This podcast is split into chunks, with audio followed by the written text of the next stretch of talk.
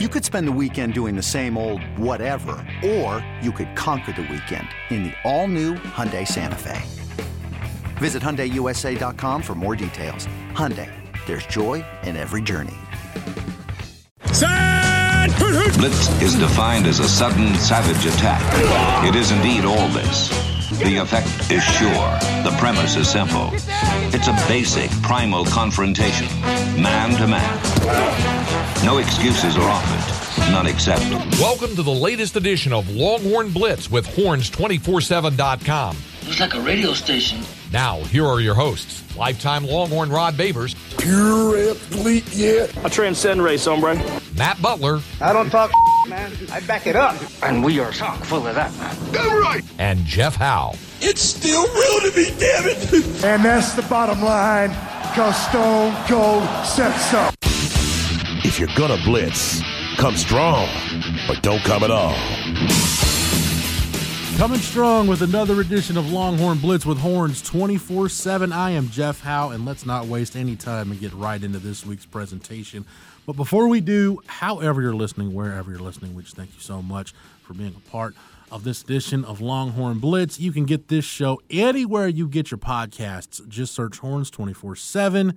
Click the subscribe button to get every episode of Longhorn Blitz. And don't forget to leave us a review and, uh, if you'd give us five stars, we would greatly appreciate it. But let me bring in the rest of the team. He is the master of the soundboard, the drop machine extraordinaire, our lead research analyst on Longhorn Blitz, and a daily fantasy guru. He is Matt Butler. How are you, sir? Doing great, man. How about you? Matt, as the NBA playoffs goes on, you know your workload slowly dwindles. Yes, sir. Where are you at right now? Oh man, right now is like the perfect time because you still got like say conference semis, Okay. so there's just enough to be able to keep it going. But was happy, uh, was able to crack into the top 50 rankings of daily fantasy NBA guys. So guys- had pretty good this past week. And watching PJ Tucker and Kevin Durant is basically like the focus of the NBA right now. So it's really cool seeing something like you know Texas guys on the forefront. If you folks want to know what Matt does for a living, there's a reason I call him a daily fantasy guru because that's pretty much it, right, Matt? Yes, sir. NBA is the main part. Uh, there's other little things to pluck from, but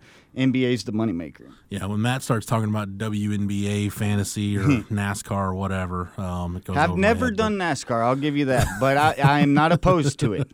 That's why he's the guru. Uh, a man who's a guru on multiple fronts because he's a Renaissance man and he's just that good at what he does. Is the third member of our team. He is our lockdown corner here on Longhorn Blitz, lifetime Longhorn, 2002 UT All American, 2002 semifinalist for the Jim Thorpe Award, fourth round draft choice of the New York Giants back in 2003. Spent his NFL career with the Giants, Lions, Bears, Bucs, Broncos, and a year with the Hamilton Tiger Cats in the CFL. When he was done with football, he got himself back to Austin, Texas, and the 40 acres where he earned his degree. Whenever that T ring comes in, we will make sure he wears it proudly. Nevertheless, he is a card carrying member of DBU, and when you get that All American honor recognized by the NCAA, they make sure you get one of those black cards. Number 21 in your program, number one in your hearts, Mr. Rod Babers. Thanks for the intro, brother. Hey, Rod, real quick, before we get, uh, I don't want to get off on this tangent, uh, but I would encourage all Longhorn fans, if you need to get caught up on your recruiting information, your recruiting intel, and it is a busy recruiting time, get over to Horns 24 7. Check out what Mike Roach and Nick Harris are doing right now, handling everything on the front lines as far as recruiting goes. Massive visit weekend. Uh, headline by Arch Manning's unofficial visit. Everything sounds like it went as well as it possibly could. Texas very much in the mix for Arch Manning, uh, son of Cooper Manning, nephew of Peyton and Eli, grandson of Archie. In case you didn't know, if you needed a refresher on that. But the Manning family story with Texas, there's a couple of different ties. Archie Manning played a couple of years in Houston with Earl Campbell, so there's that tie. And Eli Manning was almost a Texas Longhorn, and Rod had Ole Miss not hired David Cutcliffe, mm-hmm. Eli Manning would have been in your recruiting class. The 99? Yeah. Pretty crazy. That's crazy. Yeah. And I know see, it, it wasn't as like widespread like the internet was. I don't want to say primitive, but maybe it was primitive in '99. Definitely. I'm guessing you didn't have a ton of contact with Eli Manning during that process. No. Um, and I don't know who, which one was prioritized, Simms or Manning. You know what I mean? But It's a hell of a He was obviously going after both of them. It's just interesting. Yeah, I mean, I, I I never heard much about it. I didn't see it. You brought it up on Light the Tower and CB sent me an article from I mean, maybe like USA Today or something. I think it was like they, Something it like was that They with- were catching up with NFL guys and going over their and Eli recruitments. brought it up that oh yeah, Texas was pretty much in the lead until the Cutcliffe ended up going to Ole Miss, which was just mind blowing for me. But it does show you that Mack. Mack had his eyes always on a big time QB, always Mm-hmm. on a big time QB, and even better if it's a big time celebrity QB. I think he'd like that even more. But uh, yeah, I was I was surprised by it. It's good news though for Texas because it looks like if Texas can have a decent season and they don't embarrass themselves, they got a shot. Well, With um, we're talking about recruiting, and when you talk about recruiting, talk about our favorite topic on this show, which is player development. And Rod, have we have we narrowed down that the sickness plaguing Texas? Have we narrowed it down that the sickness that's plagued this program for the last decade pretty much boils down to any way you want to slice it, player development or lack thereof? It does, but that's a multifactorial issue. We was talking about this on the show. Everybody keeps saying, "Oh, it's development, development." It's like, yeah, every, it's easy, okay. Mm-hmm. But is it is it the players you're bringing in? Are you bringing in the wrong guys? All right, you're still bringing in top recruiting classes, but all those guys aren't necessarily hits. They're all not gonna um, hit it. They're five stars that miss at Bama, right? So, are you? Is it miss evaluations that you're bringing in? That's got to be part of it. Then it's the systems that you're running. Hey, you've got your tenth different play caller since 2010 in there. A new system, Yeah. new terminology, a new way of thinking, a new technique they're teaching, new terminology, all this kind of stuff. And you're trying to develop players within that model. What's your seventh, eighth offensive line coach in that time span? It's really count. hard to develop talent without consistency. So that's a big part of it too, right? The turnover and then the lack of uh, an identity, whether it be offensively or defensively. And then when you have an identity, you recruit to that, right? When you have a system, you recruit to that system. You develop within that system. You're not even recruiting guys outside of that. Certain air raid teams are like, no, no, no. We know what we want. Insert quarterback here. Just add this ingredient, add that ingredient, and boom, we got our our system dictates this is going to be the result. Texas really hasn't really had that. They've had a different offensive system every other year, um, and they've had different turnover, different coaches, different goals, different, like I said, terminology, different technique every other year, pretty much. Hard to develop talent like that. So that's a big part of it too. And I think you know the culture. I mean, let's, let's be honest, the culture has been toxic as well, just overall. I mean, it's hard to develop. Just how you know the toxic culture has been bad. It's affected the coaching development. There are coaches who come here and all of a sudden they're terrible coaches. All of them. Oh man, that guy's an idiot. Now he's coaching in, in oh, he's coaching Auburn. He's an idiot. Manny Diaz was an idiot when he was here, but now you know he's coaching at Miami. Maybe it's where you get those coaches in their growth, development, and all that. Maybe we're getting them at the wrong time, but they don't all become imbeciles. They're not, you know what I mean? They're not coaching idiots when they come here and all of a sudden they leave here and they're better. It's a toxic environment here. It's hard to be a good coach here.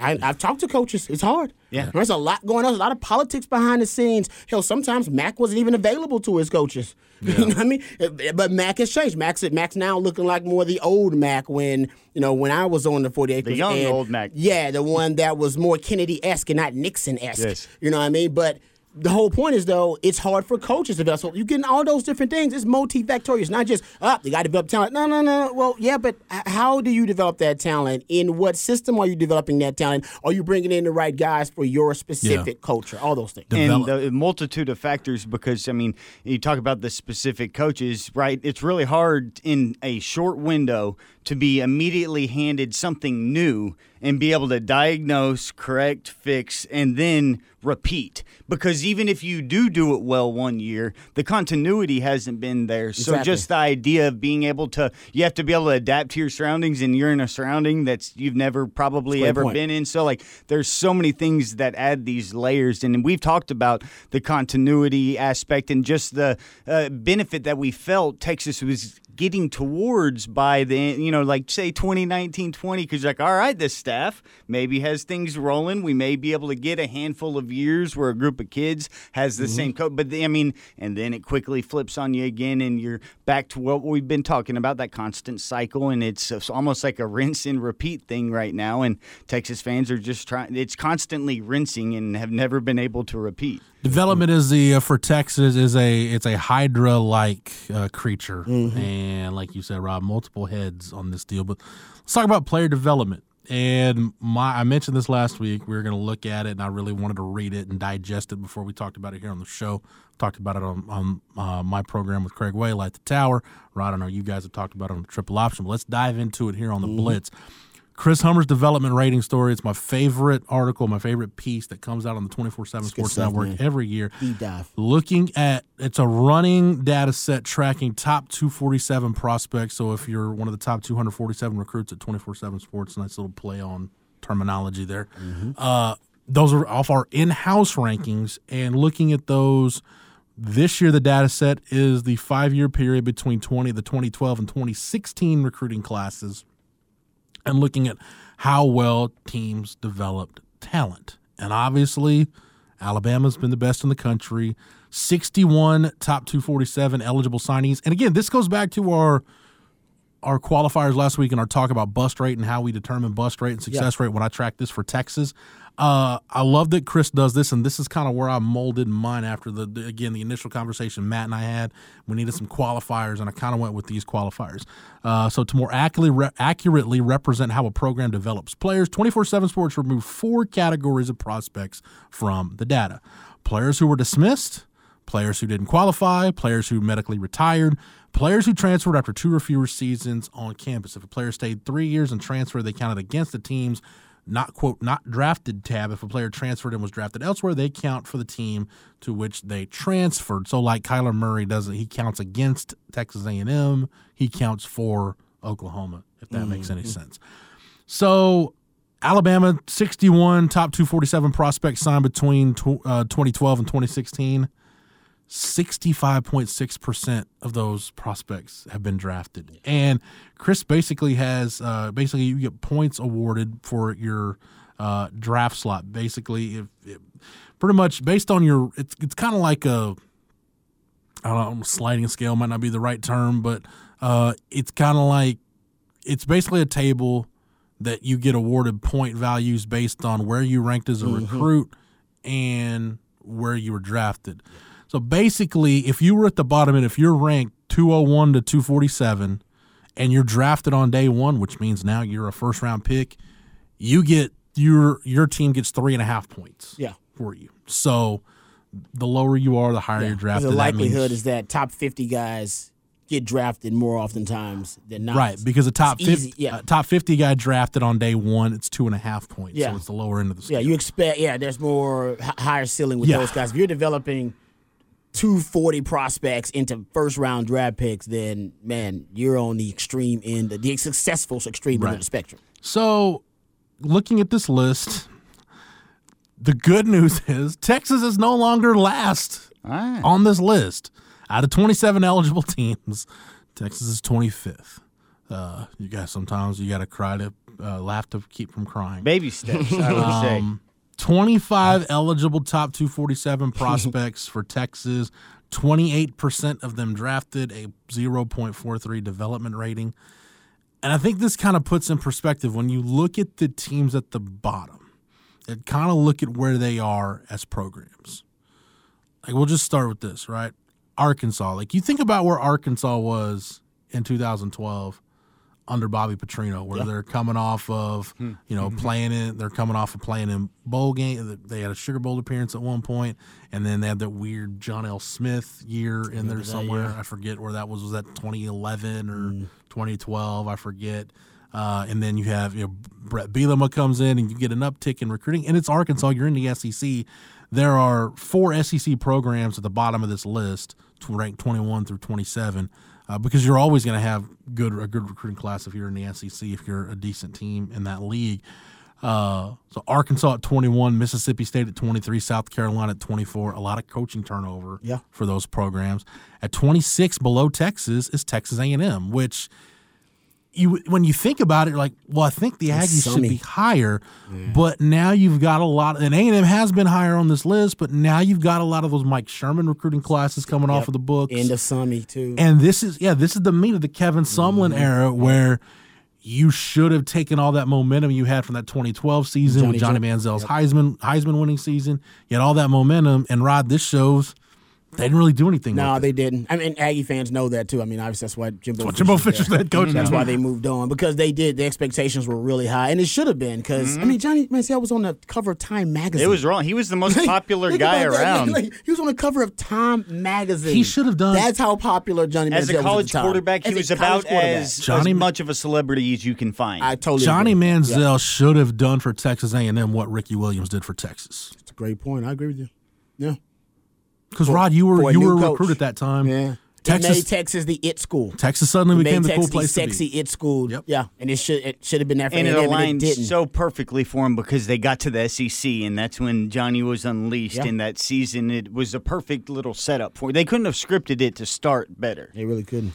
So, so a lot of coaching turnover. Uh, Coach, really, if you look at the bottom of the list, coaching turnover and or program turmoil. Like you think about everything Michigan State's been through in the last three or four years.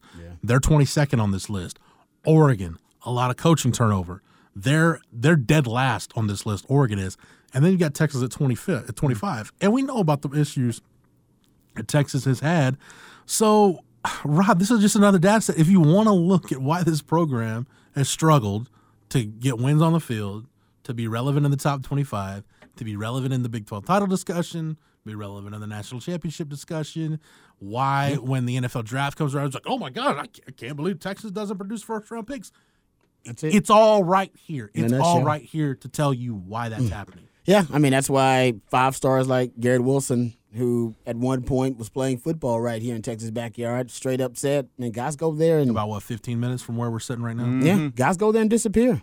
Good, good players. I know they're good players. I played with them, played against them. They go there, and then I never hear from them again. You know I mean? and, and, I can- and that's uh, that's the reality of it right now. That's the narrative, but that narrative can easily shift and change. And I think slowly but surely, and even Chris Hummer brought this up, it is starting to. You're getting some of those really bad bust rate classes off the books for Texas. Yeah. Uh, because what you got, so this is 2012 to 17. 12, 12 to 16. 12 to 16. Yeah, so you, you know, to, I think 2000 once you get past like 2013, then you'll be I think then little bit, Texas yeah. will exponent. I think they'll leapfrog, especially if we continue to see them surging in the right So direction. Texas should kind of even out next year when this study Yeah. comes out because you you are going to take a hit because you're going to have Malcolm Brown drop off when the 12 class drops off. You're going to lose Malcolm Brown, who was the last first round pick. Mm-hmm. yeah, you got until that 13 drops off. It's still going to be bad. you're, you're getting the 17 class, and when you talk about top 247 prospects, that's Sam Ehlinger and Saquon Graham are going to count towards that. Yeah, So a lot of NFL hit rate in that, that, class. that helps you out.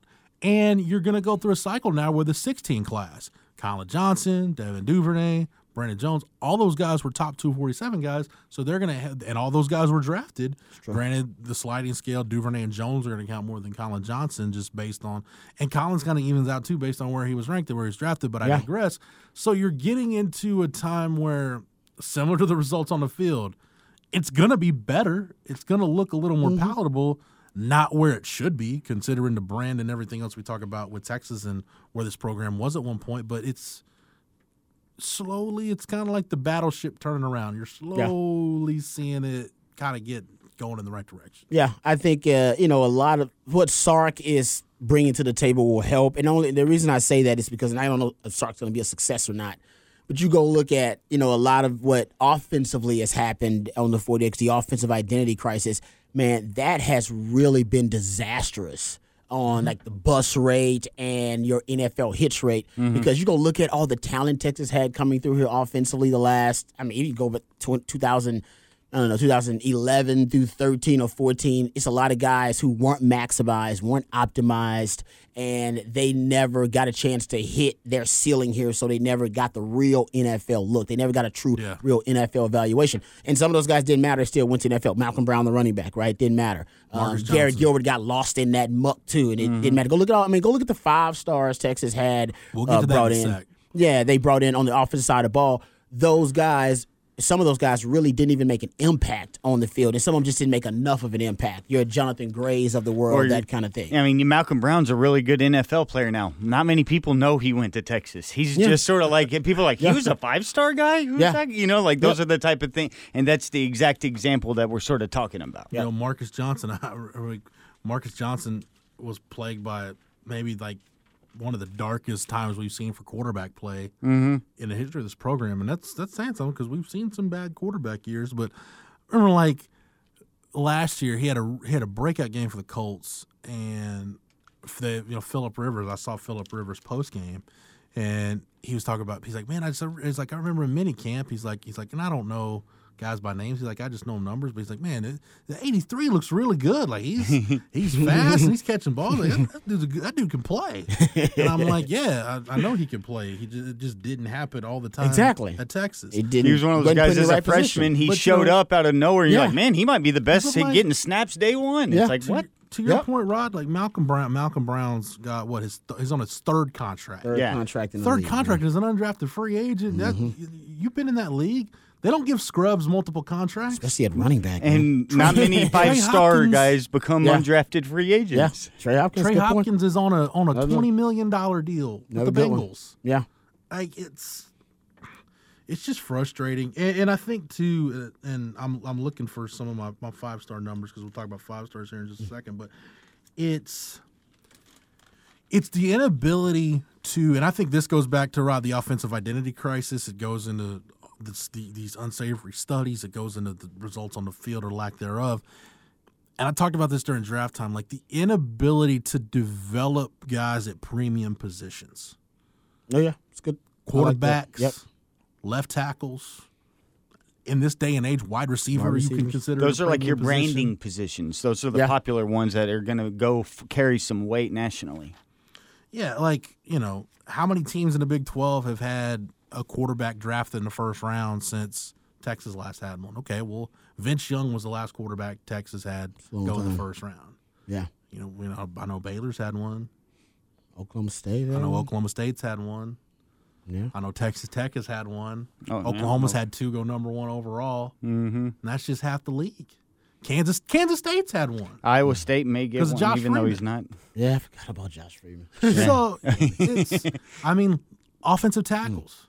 What to talk about? Texas hadn't had a tackle draft in the first round since Mike Williams in 2002. We're coming up on 20 years, 20 a 20 year gap between first round picks on the offensive line. We know there's not going to be one next year. Yeah, 20 years that Yeah. you haven't had a tackle draft. exactly. So when you are a premium, you're at a premium position, and you are a premium player. You're a five star player. You're one of those top notch blue chips. You know, you do have to question. You know whether you want to go to Texas or not. If you're a te- if you're from state, like why would you mm-hmm. go there when the success rate is so low? Unfortunately, that is what the negative recruiting is against Texas, and it's, you, you hate to throw out negative recruiting because usually that implies that it's some deceit or they're being dishonest. No, you can just pull out the raw numbers Facts. against mm-hmm. Texas and the facts and go, listen, man, it's been multiple coaches come through here and none of them can still develop the NFL talent. It's it's Texas. I wouldn't go there. So that's the narrative that Sark has to change, and he's got to do it quickly because if he doesn't, he can end up you know, really kind of drowning in this. Yeah. If, if A&M ends up having a really good year and teams around them in the Big 12 end up having good Oklahoma's years. not going anywhere. Oklahoma's not going anywhere. They're going to have one of their best years ever. That's just the reality. That's what makes the 2020 season all the more frustrating for me, Rod. Looking just looking back on it as we kind of recap that thing and slowly dissect what went wrong. You had a multiple year starter and an NFL draft pick at quarterback. Yeah. You had one at left tackle. You mm-hmm. had one at edge rusher. You, you had gotten to the point, and Ehlinger and Ossai, they were top 247 guys. You got to the point where now you've got guys that have NFL value at premium positions You did. and had those guys hit their ceiling, one, they would have been drafted earlier than they were. Two, you would have won more games than you did. And three, Tom Herman would probably still be the head coach of Texas if all three of those guys had hit their ceilings. Uh, yeah, because Sam Ehlinger unfortunately regressed, as we all know. Um, and Joseph Ossai, it was misplaced early on in evaluation. I I think it ended up helping actually his NFL prospects because he played multiple positions. But in terms of his development as an edge rusher, as a pass rusher, which is the premium you're talking about, yeah, he, he didn't develop a real um, a repertoire of pass rushing moves. He got by on He- motor. He got by on motor and just sheer will a A lot of times. self-made Exactly. man. Yeah, so that's a little bit unfortunate, and that's why Todd Orlando ended up in new home. And you, and Herb Hand, we don't even need to get into Herb Hand and what some of the scouts have said about Sam Or Cosmi as and BK calls him, herb hands. yeah, Herb Hand and Sam Cosmi and his disastrous technique and flawed foundation as man. a as a tackle. So Yeah. I yeah, so it, it goes back to everything you're saying. I mean, that's God. By the way, Tom Herman brought that guy in. I mean, that was the guy he brought in to fix the offensive line. And that's you know, uh, staff makeup is a big part of this, Rod. It is, and I like the fact that it. We can go back and look at Tom Herman's initial staff. Like, let's just talk about initial staffs real quick, right? Like, we we've gone on the show and talked about, you know, I've compared Sark's staff to like, I compared it to like John Mackovic's first staff mm-hmm. and Mack's first staff, and you know, I talked to you know a longtime Texas donor at the Touchdown Club of Houston function, and they told me they said the you know the one thing that's got me excited about Sark, he said this staff is the best staff since like Fred Akers staff in '77. He's like this staff is that good. Yeah. And I go back to Tom Herman's staff, and specifically on the offensive side, and man, you had a lot of young guys on mm-hmm. that staff. I mean, you had Tim Beck and Stan Drayton have been there a while. He's been around the game a while, but I mean, Derek Warehime, Drew Mehringer, Corby Meekins. I don't know if those guys were ready to be in a place like Texas in their careers. And it just seemed like Tom Herman had a bunch of assistant coaches specifically on offense. Like defensive staff is a is a different animal. Todd Orlando brought his guys from Houston, and if mm. he's going to be your defense coordinator, whatever, don't fault him. And some of those guys, Craig Naivar, Jason Washington, they proved to be really good recruiters. And Oscar Giles has a track record at Texas, yeah. so I don't think a lot of people question the defensive staff, and over time, a lot of those guys proved their worth. But you go to the offensive side of the ball, and it just seemed like Tom Herman hired guys that would just kind of. I mean, he used the term alignment. Mm-hmm.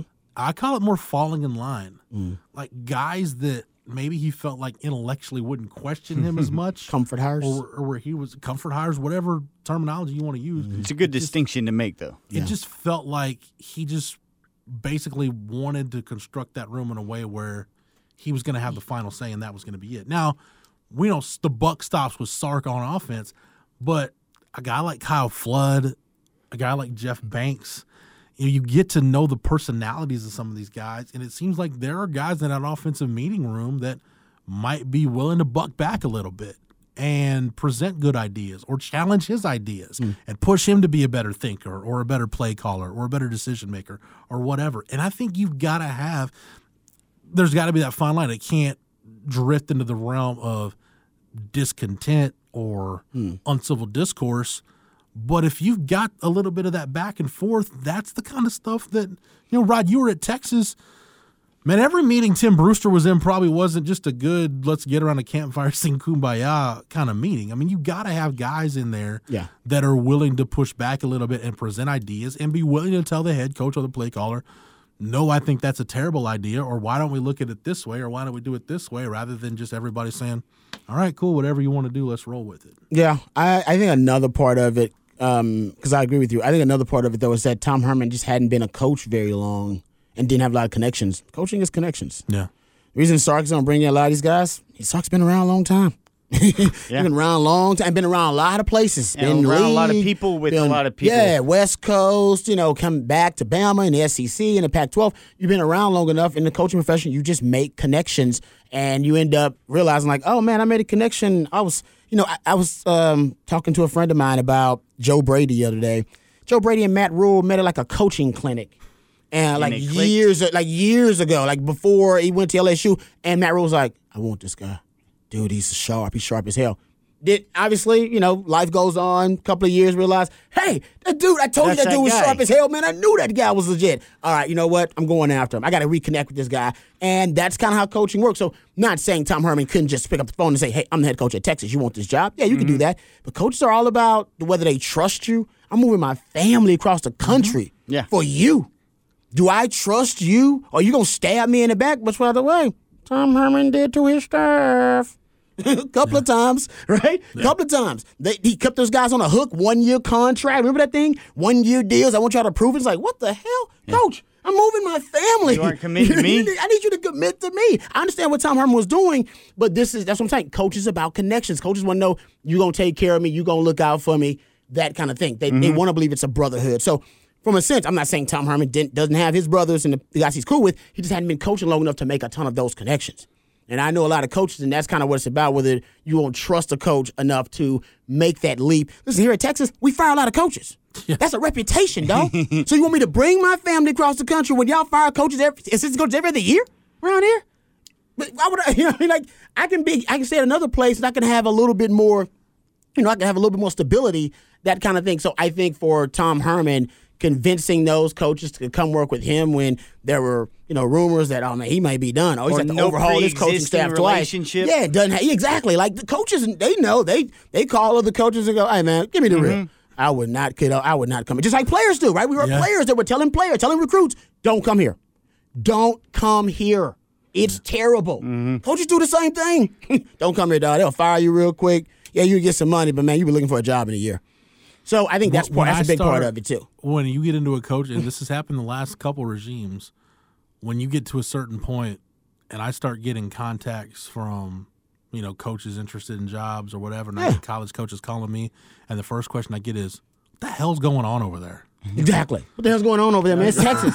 exactly. But now, open checkbooks, paying a lot of money, and there's there's belief that there's unanimity behind the scenes with Jay Hartzell, CDC, Kevin Eltife, that now behind the burnt orange curtain, there is alignment, to use Tom Herman's word, and now you will have a little bit more stability going forward. And so remember, Sark was big on the coaching staff liking one another. That's big. You want to know why that's big? Because the coaching staff doesn't like one another. It's, it's fine to challenge each other. Just like a we do. work Debate, environment. yeah, yeah, yeah. It's fine to challenge each other, but have respect. But when you don't, you literally don't like the other coaches. Oh, it can be hell. It can be hell, See, and that has Char- see. Charlie Strong's offensive staff That's what from I'm saying. 14 Like, to 15. It, it, it, yes, and it, it happens really easy. You go like, damn, I put the staff together, and they don't even like each other. Yeah. So that's a big part of it. Personality, like you said, you want the right personality. P, PK's going to PK's not going to sit back and allow Sark to try to question him on the defensive side of the ball, or you know what I mean, or intercede on defensive side of the ball. I'm sure he respects him, but that's the kind of guy you're talking about. A guy who basically can be a head coach on the defense for you. That's what you have in PK. That's kind of how Sark set it up because Sark is going to be almost tunnel vision, which may be a liability on offense. Yeah. He is. That's just the way he's calling the damn plays. I mean, it's a type of, and It's that's his offense is calling the plays. Even Rick Neuheisel brought that up with Chip Brown. That's going to be a question because in the Pac-12 that was an issue for him. That he Mm-hmm. was too tunnel focused, too much tunnel vision on offense, and oftentimes will miss out on managing the game. You need coaches around you that will help you manage the game because you can't do it. You're like, Have a I don't have the time to man do that. Yeah, I need a guy, whether it's AJ Milwee, somebody. Hey man, hey coach, coach, coach, you got this much time left. This is the down. This is you got to worry about this. We got we got to think if we punt, and we do this, are we gonna get the ball back in this amount of time? All that kind of stuff because he may lose track of it. And that's that's about trust. Yep. about trust. And trust, you're talking about there, the idea, the ecosystem sort of that is fostered by the coaching staff. Mm-hmm. And I mean, it's very similar to just like a group of parents and how you raise your kids. And if the parents are having trouble, you may have that trickle down to the kids. And it's the same thing with the coaching staff. And if there's points of contention, if they don't like being at work together, if Exactly. and whenever you brought up Sark initially, it really reminded me. I mean, and Texas fans will remember back, but it was back the young guys on that USC staff and the connections that have been mm-hmm. formed. And I really Sure. think it goes. It's valued. The Kiffin family is really big in alignment with Sark. And when you talk about guys that you trust in a Rolodex of coaches and being in like that type of environment, a guy like you and Lane Kiffin were the youngsters on that offensive staff that were the QB coaches, and you've seen sort of where Sark replaced Lane once Lane was there at Alabama, and like there's been you've heard them reference one another when talking about mm-hmm. their current situations or former situations, and when you talk about having that never-ending list of guys that and connections you've made and those type of things, that it's no fault of Tom Herman, but Tom Herman was a young coach that young maybe coach. hadn't had those, or his one that he was connected to was the urban staff that sort of had been gone or dissipated at that point. So you don't have that expansive list, or you aren't a guy like Mack Brown and came out up under Bobby Bowden and Barry Switzer, and then now you mm-hmm. have the resources at Texas. So whenever you do, you at least can be confident that you can put together the staff that's going to align with you, and then you'll have guys on your staff in that room that can have those conversations, sort of like your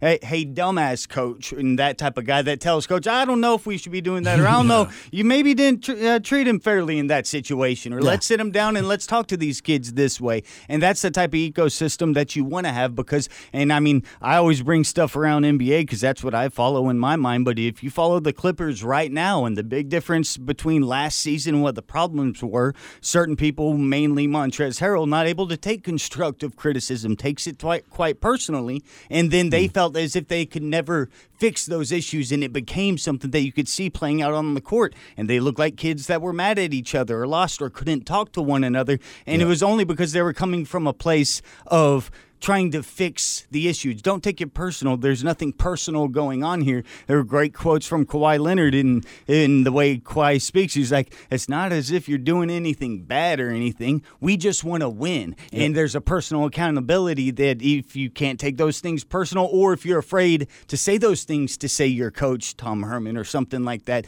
you don't want to have those conversations because you feel sub- like you're an insubordinate. You're somebody that would be going against it. It's like, no, just because I'm maybe below you in the pecking order doesn't mean I'm being insubordinate. I'm trying to make this a situation that's better, and it's only out of accountability. So those are the type of things that seem basic, but if that's an issue, that's a huge issue that you may never be able to get away from, and that's why it's good to see something maybe in a different direction now. I think what Matt said just kind of reinforces for me that nothing is guaranteed. And we talked about Rod. Mm-hmm. We don't know if Sark's going to succeed or not because look at the last two guys Texas hired. Like Charlie Strong, clearly he didn't burn the bridge with Urban Meyer, No. but Charlie just didn't. Just I can't. I can't put into words just how bad that initial staff was. It, it was it was awful. Like especially um, specifically the offensive Shawn staff. Watson hire? It was brutal. It Yeah. was it was terrible. Yeah. And was bad. you know, like when you look at Sark, I know through the hiring process, Sark tried not to burn that bridge with Nick Saban, and time will tell where their relationship Oh, he burned, he burned it. But Sark didn't burn the bridge with Dan Quinn. He didn't burn the bridge with Pete Carroll. He can still he can still talk to those guys. Yeah, but Nick Saban's a little tired of people poaching his coaches. Right, and he said but- he's, he's literally said, "I'm tired of my. I have no problem with my coaches leaving. Them great. I want them to leave and get great jobs. But then they come back and start stealing the coaches that I hired. Right. And then my but- and he's like, he's, he's like, yeah. So he's like, that's what he's got a problem with. So portal. I'm sure he's like burned the bridge. He doesn't like hate Sark or anything, but he's tired of that. He's even tired of from, from Kirby Smart, Right. who's with him by the way. What longer than any of his former Yeah. assistant coaches. But the As point the loyal as point I'm making um, here is Yeah. like w- with Tom Herman, Urban Meyer wouldn't throw water on Tom Herman if he was on fire. no, they don't like each other. No. That's pretty obvious. No. So But that's about Zach Smith and a lot of other. There's a- oh, lot God. of. We is that don't his have- name? there- we Is don't that have the guy's enough- name. Did I get his name right? yeah, we don't have enough shows. I know, but just saying, like I, think, I remember all that. Remember all that stuff? That was crazy. Even though like Urban That was uh, believes in the coaching mythology so much, he still respected Tom enough to not talk about the job on TV. That There was, a- always there it's was a always satellite comical. camp in Yeah. Houston where they almost came to blows. Man, there's just Literally blows. Wouldn't Yeah. that be amazing? Is like, oh yeah, the, Yeah. charged with assault. Uh, I wasn't Urban Meyer got in a there. I wasn't there. I talked to people who were there. It, yeah, it was. Not surprised. He almost came to blows with Mike Gundy. I mean, the guy going to blow. That Well, makes apparently- sense, though. well, Mike apparently Gundy he makes did. sense. Like, Apparently, he likes. By the way. Exactly, he likes that guy. He's almost getting the blows. with. That's awesome. Well, hopefully, that sounds like a locker room. hopefully Sark can get through games without threatening bodily injury against. Ah, we forgot about it. It's such a great scene. He's just Boy, all the stuff, like man, He had so many of those moments in such a short time span. Double bird, head butting, mocking the uh, during the with the Texas Bowl. I mean, he had like five of those moments, and you're like, "What the hell was Tom Herman doing during that time?" It's just so weird. Strange guy, strange fellow. yeah, man. Yeah, but you're right about this. I, I agree with you about the initial staff. This staff is the best of the initial staffs of the most recent. Even you could argue it's better than Mack's reinvention staff. But remember, that was a damn good staff. Yeah, that one that real reinvention good staff. staff. was- Now looking back, it's like that was a damn good That's staff. why They were replaying that Texas Kansas State game from uh, 2013. That You talk about the Man. tricky dick version of Mack. That was that one. Oh, that yeah. staff is why Rod. Anytime Texas had a coaching change, but oh my gosh, you, you got to throw your weight around. You got to money whip assistants. You got to get the best in here. That's what they did. He did. It was mm. That's what they did. And round, went around the country, and Mack did his research and hired the best young assistants in the country. one of them's back, Bo Think, Davis. think about That's funny. We should ask Bo some Got of Nick stories. Saban hired twice. That's how you know you're about. think about think about the makeup of that staff. And other than as much as I like him, as other than Bruce Chambers coaching tight ends, Okay, yeah, good point. I forgot about That was that. your DFW Major guy. Applewhite's coaching running back. Stacy Searles on the offensive line. Darrell Wyatt working with receivers. Yeah, Bo Davis and Oscar Giles coaching the defensive line. Yeah, Oscar. Manny Diaz is your linebackers coach in DC, and Duane Akina is your freaking secondary coach. Dude, it was- oh, and I forgot Bryan Harsin's your play caller. it was loaded, man. And then you That's- fill in with and they- Robinson. that was like the best staff Yeah. money could buy. And then you ended up, and then Bryan Harsin ended up jumping ship because he, saw how the bad it Arkansas was. State job Yeah. sight unseen. He Bryan Harsin probably couldn't find Jonesboro, Arkansas on a freaking map. He's like, I'll take it. I'll Yep. get the hell out of here. Yeah, because that's how bad and toxic it was. So I'm, I'm, I agree with you about that. Um, and I'll say this about the staff thing. It's it's I think he's got the right guys. They had an open checkbook. Charlie didn't really have that. And I don't, with. I don't know Charlie's why. Yeah, I don't, and I don't know why Charlie didn't try to hire more big name Urban Meyer guys from that tree. He tried to hire. He tried to hire Tom Herman. Interesting. Yeah, I didn't know that. Yeah, he went down that road. Okay. Those two I the guess same he tried. It just, different. yeah, it was just weird. And you know what? Like I said this, I said this uh, last show. Behind the scenes, all those other coaches, other than Mack Brown's reinvention, Charlie and Tom, they did not have the benefit of a united front behind the scenes like Yep. they have now. Like everybody loves Sark and they're supporting Sark. All everybody's in. Hell, even when Mack reinvented himself, people were still mad about Nick Saban not coming. You know what I mean? And and the Very board true. of regents was split on. Oh, we should have did this and we should have went after this guy. Uh, it's not that like that anymore. It seems like there's un- unanimity. We- That's we a good knew- point. That alignment matters a lot. It does knew, matter. We knew when Charlie got hired that it was it was fractured. It was not. Yeah. It was, it was not in a healthy place, and he was not the unanimous hire by any stretch. Yeah, and he was That not a unifier. That was Steve Patterson's hire, and I don't know if we said it on the show, if I wrote it, if we said it out loud, but it's like, okay, Steve Patterson, you want to go against the board of regents and the donors and hire your guy? Better get around That's him. fine, but understand that if he struggles, Mm. they're not going to fire him; they're going to fire you. That's kind of stuff as an AD when you step out and overstep your bounds. It's kind of stuff that gets you fired, and that was one of many indiscretions Mm. Yeah. that got Steve Patterson Agreed. fired. But what's interesting too with the Tom Herman thing and why again we talked about this we talked about this last couple of shows why the alignment thing is so important. You know, Tom Herman had that early in his tenure. Like he had a president and an AD that were behind it, but it was an interim AD.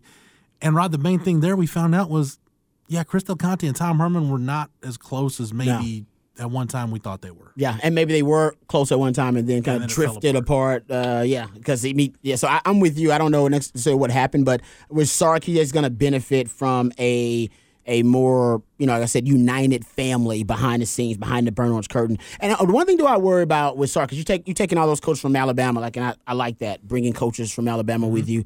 Uh, the familiarity with the system, all those things. So it's it's less. Um, I think it's less like red tape and less of that familiarity process you got to go through to get to know each other. So you have some natural built-in chemistry there. I do work because I've been doing the research on the, the the coaches that do leave Bama since Nick Saban has started this historic run that go on to be head coaches, and it's weird, man. It seems like the longer you stay with Saban, the more you learn from Saban. And that Kirby Smart, right? He's the best of that group. That from talking about from the Saban years at Bama. Obviously, Jimbo Fisher uh, was before that. Yeah. Uh, but at Bama, since he established that, and everybody's been pa- poaching his coaches, and he's got the coaching car wash. It seemed like the coaches that stayed with him a little bit longer may benefited from extracting more knowledge and getting more of the blueprint. You got to think about with Saban. This is what I worry about with Sark because Saban is Belichickian, you uh, know, in every way, mm-hmm. especially the way he handles himself, a covert, clandestine organization. I to watch that HBO special Right. with those two. Those mm-hmm. guys don't share knowledge. Like literally, Bill Belichick went into a Super Bowl, didn't start the starting corner. They still don't know why. The defensive coordinator doesn't know why. The, the, the all-time greatest quarterback in the history of football doesn't know why the starting quarter cornerback didn't play in that Super Bowl.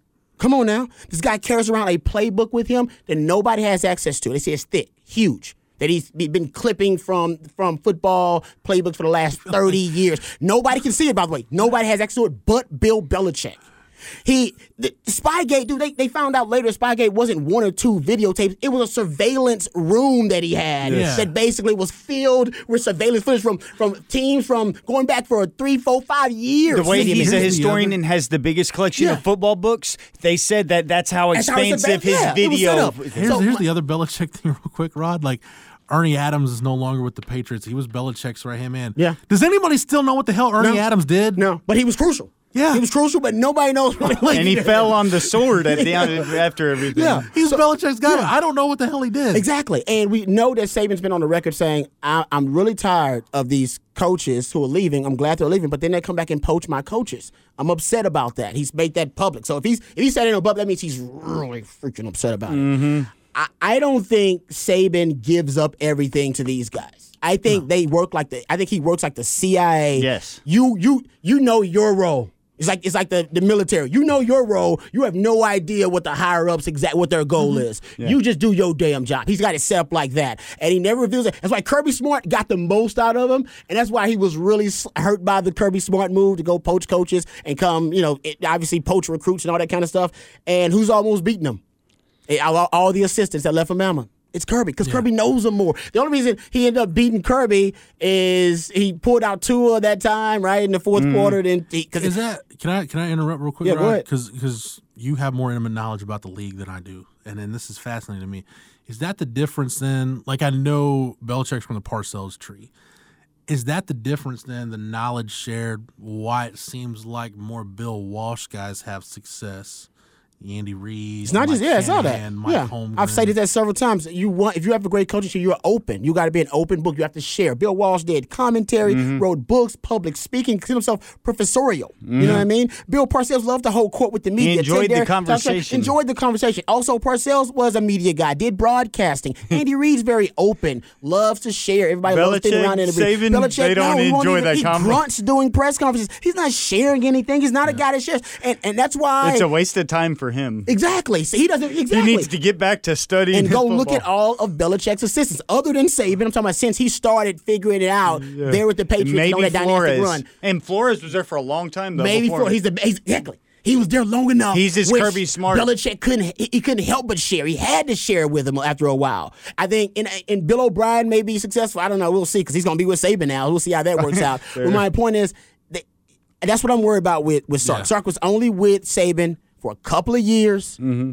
And how much did you extract from the goat? Mm-hmm. Did you get enough? Did you get? And, and I like you're bringing assistants because they got their own. They extracted their own knowledge from the goat. But you got to be around him a long time to really get the gold. I like Sark, And I don't know if he got the gold. He has a, at least a pluck though from a Saban, from a Carroll. Like there is something under Sark's tree that he's had uh, at least many different areas to pull from. So it's not the same, but it's one that you at least have a guy that's more versed than say a guy like Herman that it came from the one Sark- urban and that but was Sark it. didn't evolve though until he got to Atlanta. He Yeah, had so no, with Kyle right. Flood, his offense changes, offensive blueprint, his offensive DNA starts to evolve. It goes to Bama. It evolves even more with the RPO based game.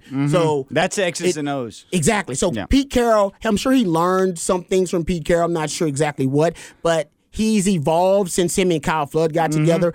So I do have concerns that Kim and Kyle Flood are kind of the magic. That's kind of the magic elixir. Those two guys being together, and how much did you extract from Saban in those two years you were there with him? And I guess what I meant by Carroll was more of the relationship, way, the way that he interacts with his players. No, no, I I see agree. that What with I Sark to where the away from X's Yes, and O's, yes. but yes, the Totally running a college program Yes. type person. Totally agree. It's almost brilliant though, Rod, than the way Nick Saban does it now. Because if you look at the guys that have come through there that have gone on to be head coaches, you know, Lane Kiffin, Mike Locksley, whoever it is, it's mostly guys that have needed to come to him to re, kind of reinvent themselves. Yeah, this is true. So it's almost like you're not in. He's bringing guys in like he, he knows Bill O'Brien's not going to be there, but for maybe a year or two, hmm. and and that's different because O'Brien's a Belichick guy, and whatever. Yep.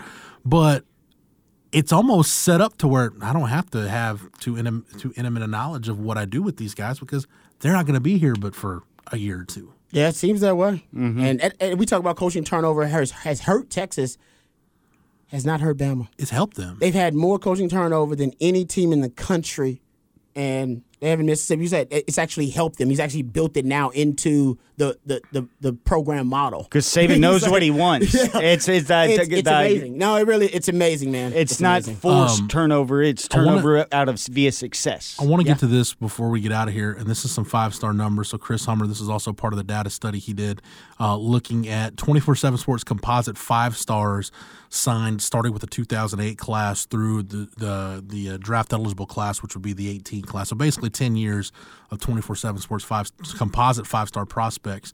Um, the, I just want to share these Nick Saban numbers with you. You ready? So Chris starts at 2008 because that was Nick Saban's first full recruiting class.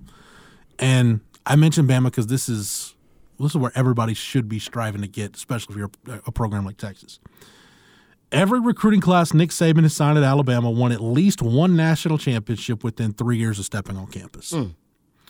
Every Alabama team from 2008 to 2020 spent at least one week ranked number one in the AP poll. Nick Saban's won six national championships in 14 years. That's more national titles than all but 18 FBS programs have in their history. And at Bama, none of Nick Saban's national titles have been split. this is the one that the last one that Man blows my like mind. Nick Saban has produced 39 first round picks at Alabama. he's lost 23 games. So Wow. he's got almost double the number of first round picks as losses. Freaky man. That takes me to Chris Hummer's five star study, which Alabama, they've signed 41 24 7 sports composite five star prospects since 2008. Of the draft eligible guys, 48.8% of them have gone in the first round. Wow. 75 points, three quar- over three quarters of them have been drafted. It's crazy, man. You look at the schools that signed uh, 11 programs in that span, signed 10 or more five star recruits. Texas signed 14. Texas has the lowest percent drafted in the first round and the lowest percent drafted overall.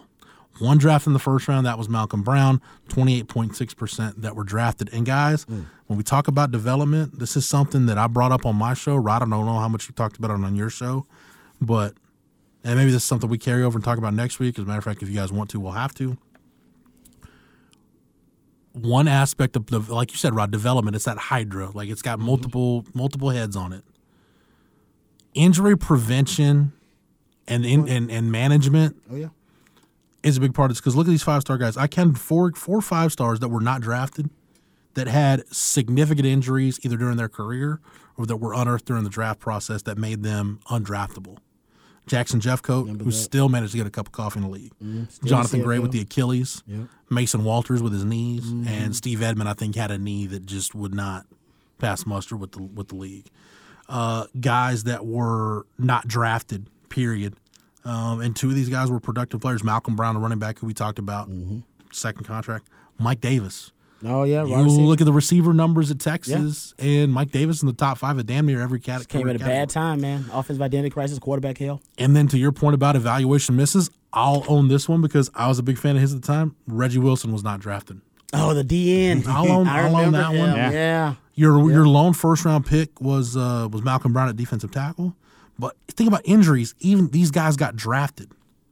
Jordan Hicks, s- a couple of Still- yeah. significant Even injuries. in the league was dealing with mm-hmm. injuries. Yeah. Malik Jefferson Yep. seemed like he, he was always dealing with something.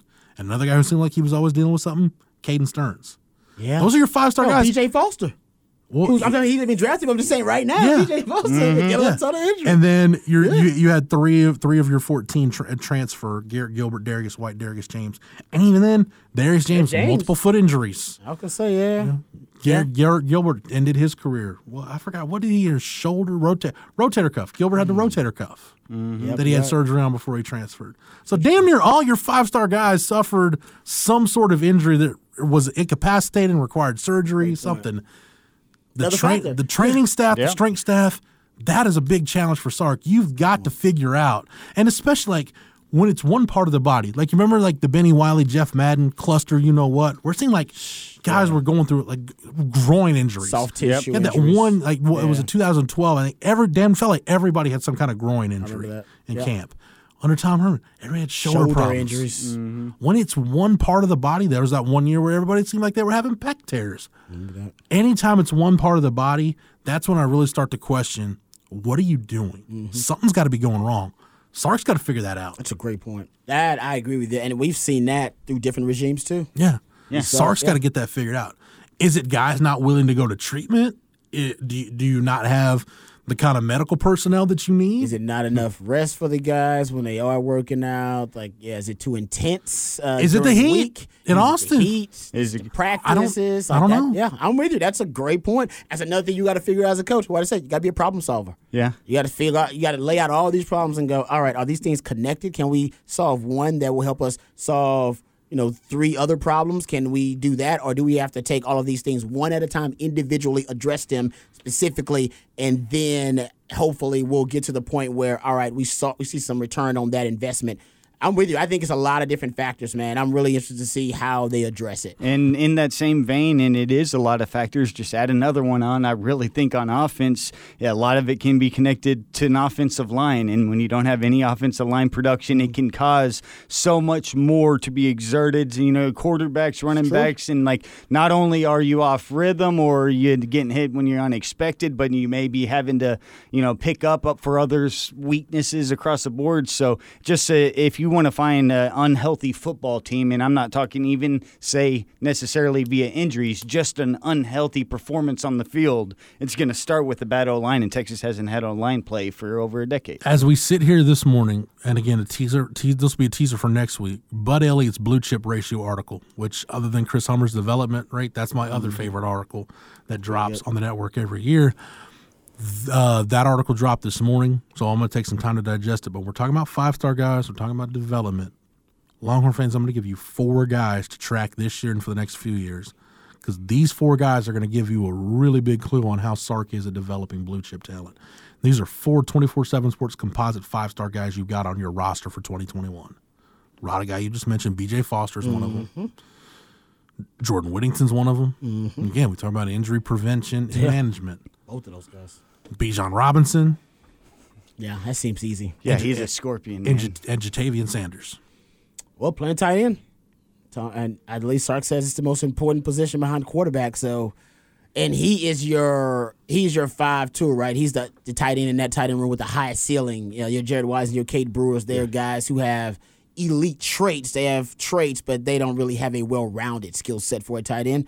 yeah, what you do with Ja'Tavion Sanders is going to be big, mm-hmm. and you, you can't afford to waste that guy. There are you're not very gonna use him on humans offense. like that. Yeah, if you're not going to use him on offense, he needs to be playing defense because Yeah. he can make an impact immediately because he'd be playing that hybrid outside linebacker Yep. DN role. For every for every Quandre Diggs or Earl Thomas, a guy that's got that athlete tag Yeah, man. coming to school, for every one of those guys that you do figure it out, you get a a Demarco Cobbs or a Drew Kelson Oh, where you never you never really figure it out.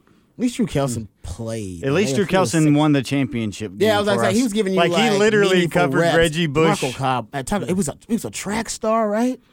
He, was, like a, 10 500 meter guy He was as a, a linebacker. qu- high school quarterback. yeah. I- I- we- Think about that. he would he- perfect for a a hybrid linebacker in the new age Big Oh, 12. yeah. He was ahead of his time. He was ahead of his Think time. about like think about that 96 yard touchdown run Damian Williams had in the Oklahoma game. Yeah. Marco Cobbs almost ran like had a terrible angle and almost ran him down.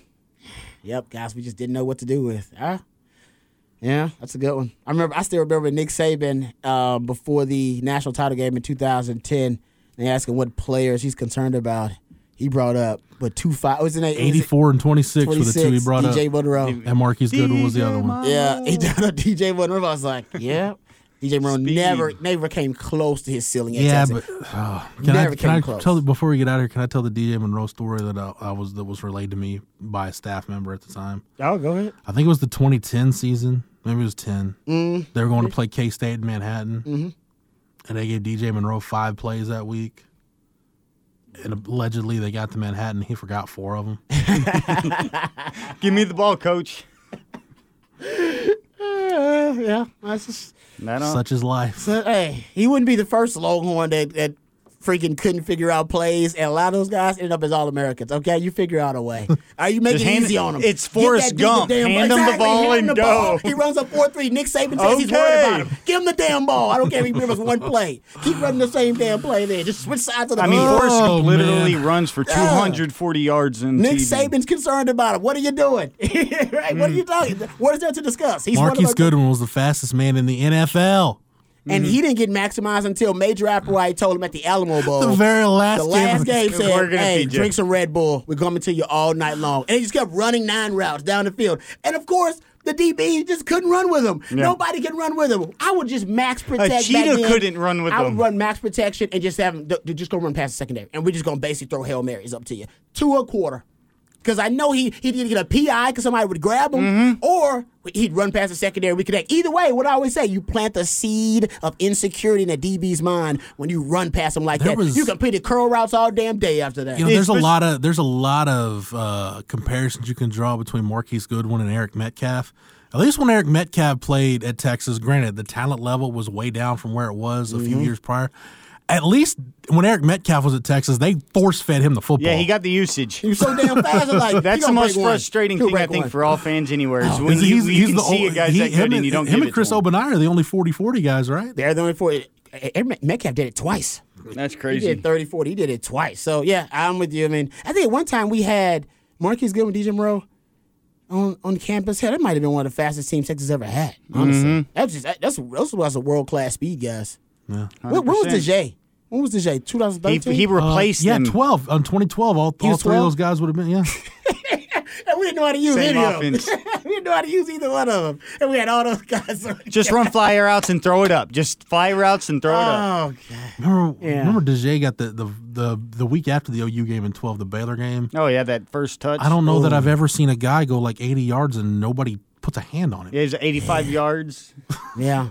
Yeah, he ended up being a rapper, didn't he? Well, the thing bit, about yeah. DeJay, he had a couple of major injuries, and then like a couple years, a couple years ago, he goes to pro day and runs like sub four four. Faster than everybody. I everybody. know. It's like the offense forgot about him too. Like I don't know. At one point, he was considered a focal point, but then they just forgot about him over the years. Just let him uh, waste away. you you you'd get forgotten right in that 2015 Texas offense. And, th- and then the running backs you had too. I mean, you were that, that, those offenses had talent. They just oh, couldn't Oh, yeah. they had Like the with- quarterback well, and they didn't have the O line. That's what we those talked about Those two with 15, things. yeah. But the skill positions actually were pretty. We're talking about 2013, and I mean that OU game. some You have NFL tight DeJay. ends.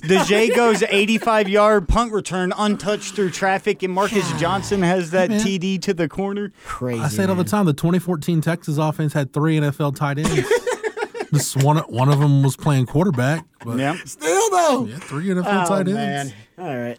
Like three said, tight ends with no tight ends. Like I said earlier in the show, sometimes you got to laugh to keep from crying when you talk about this program. Sark won't allow that to happen. I think the days of us seeing DJ Monroe's and Daje Johnson, Marquise Goodwins go without getting the ball and targets, those days are done. That's one thing I think Sark will do. Common sense stuff that the other guys just couldn't figure out. Yeah. Force feed the football to your best damn You talk about quarter like with DeJay, it got to the point like, man, if he can't touch it on a return or a jet sweep, he ain't probably he probably can't touch you ain't gonna see the ball. They thought they had no other way to give him the football, and it's like, all right. Strange times, man. Oh well, I Yeah. really hope for our sake that you guys realize we've been doing this podcast almost a decade now, and it's just been Oh A lot of the same. It's been a, yeah, it's been Groundhog Day. There's been a lot of stuff that we've basically been repeating ourselves every three years. I feel like Hey, didn't we say this Full about circle. I brought up baby steps to open the show. That's exactly right. What about Bob? Oh, all right. Well, that's going to do it. We'll uh, we'll talk about Bud Elliott's blue chip ratio article next week and uh, get into more. Uh, I want to get into some schedule talk next week too. Oh yeah, maybe. Texas supposedly has a top ten toughest schedule in the country based on either FPI Football Power Index. I think they're fourth for the FPI. And then I saw a twenty four seven ranking. I forgot exactly who Um, did it. They had 10, him I as think a it was top ten. I think. They had him ninth on there. Brad- I Like, think it was man, Brad people Crawford. think Non-conference schedule. Brad Yeah. Crawford put that together. Yeah. Yeah, and so think, just think about this question as we get ready to go, and we're getting we're getting ready to go into uh, our Fourth of July holiday, which there will be some production things we got to work through with us taking some time off, and Rod's got some something pretty big coming up at the end of the summer too. Do That's gonna you know, 100%. force us to re- rearrange the recording schedule, but we will happily do that. So think about this as a teaser for next week. How good is the Big 12 going to be in 2021? Don't answer now. Let it marinate, mm. and we'll tackle that next week. Matt, thanks for everything, man. You're more than welcome. Rod B, appreciate the time and the knowledge. anytime, brother, anytime. Call from mom. Answer it. Call silenced. Instacart knows nothing gets between you and the game. That's why they make ordering from your couch easy. Stock up today and get all your groceries for the week delivered in as fast as 30 minutes without missing a minute of the game. You have 47 new voicemails. Download the app to get free delivery on your first three orders while supplies last. Minimum $10 per order. Additional terms apply. For Matt, for Rod, for everybody at the Austin Radio Network and the Horn 1049 1019 AM 1260, streaming on the Horn app and at hornfm.com, where you can get Rod B on that triple option each and every weekday from 3 to 7. Shameless plug. You can get myself and Craig Way each and every weekday on Light the Tower from 10 to noon. And thanks to Matt, you can get all of our archives. Our classic interviews and shows are available on the Longhorn Blitz SoundCloud page. Yep, just type in Longhorn Blitz. Search Horns 24 7 anywhere you get your podcast and click the subscribe button to get every episode of Longhorn Blitz. And don't forget to leave us a review. Five stars would be preferable if you'd be so kind to click that button. For the Horn family, for the Horns 24 7 family, I'm Jeff Howe. Thank you so much for downloading and listening, and we will catch you again on the next episode. You've been listening to Longhorn Blitz with horns247.com. Remember, for the latest Longhorn news 24 7, visit horns247.com. You ready for this? Yeah. If is the most original and heartfelt movie in years. Magic like this comes around once in a lifetime. This Friday, experience it with your whole family. Can we do it again? If, rated PG.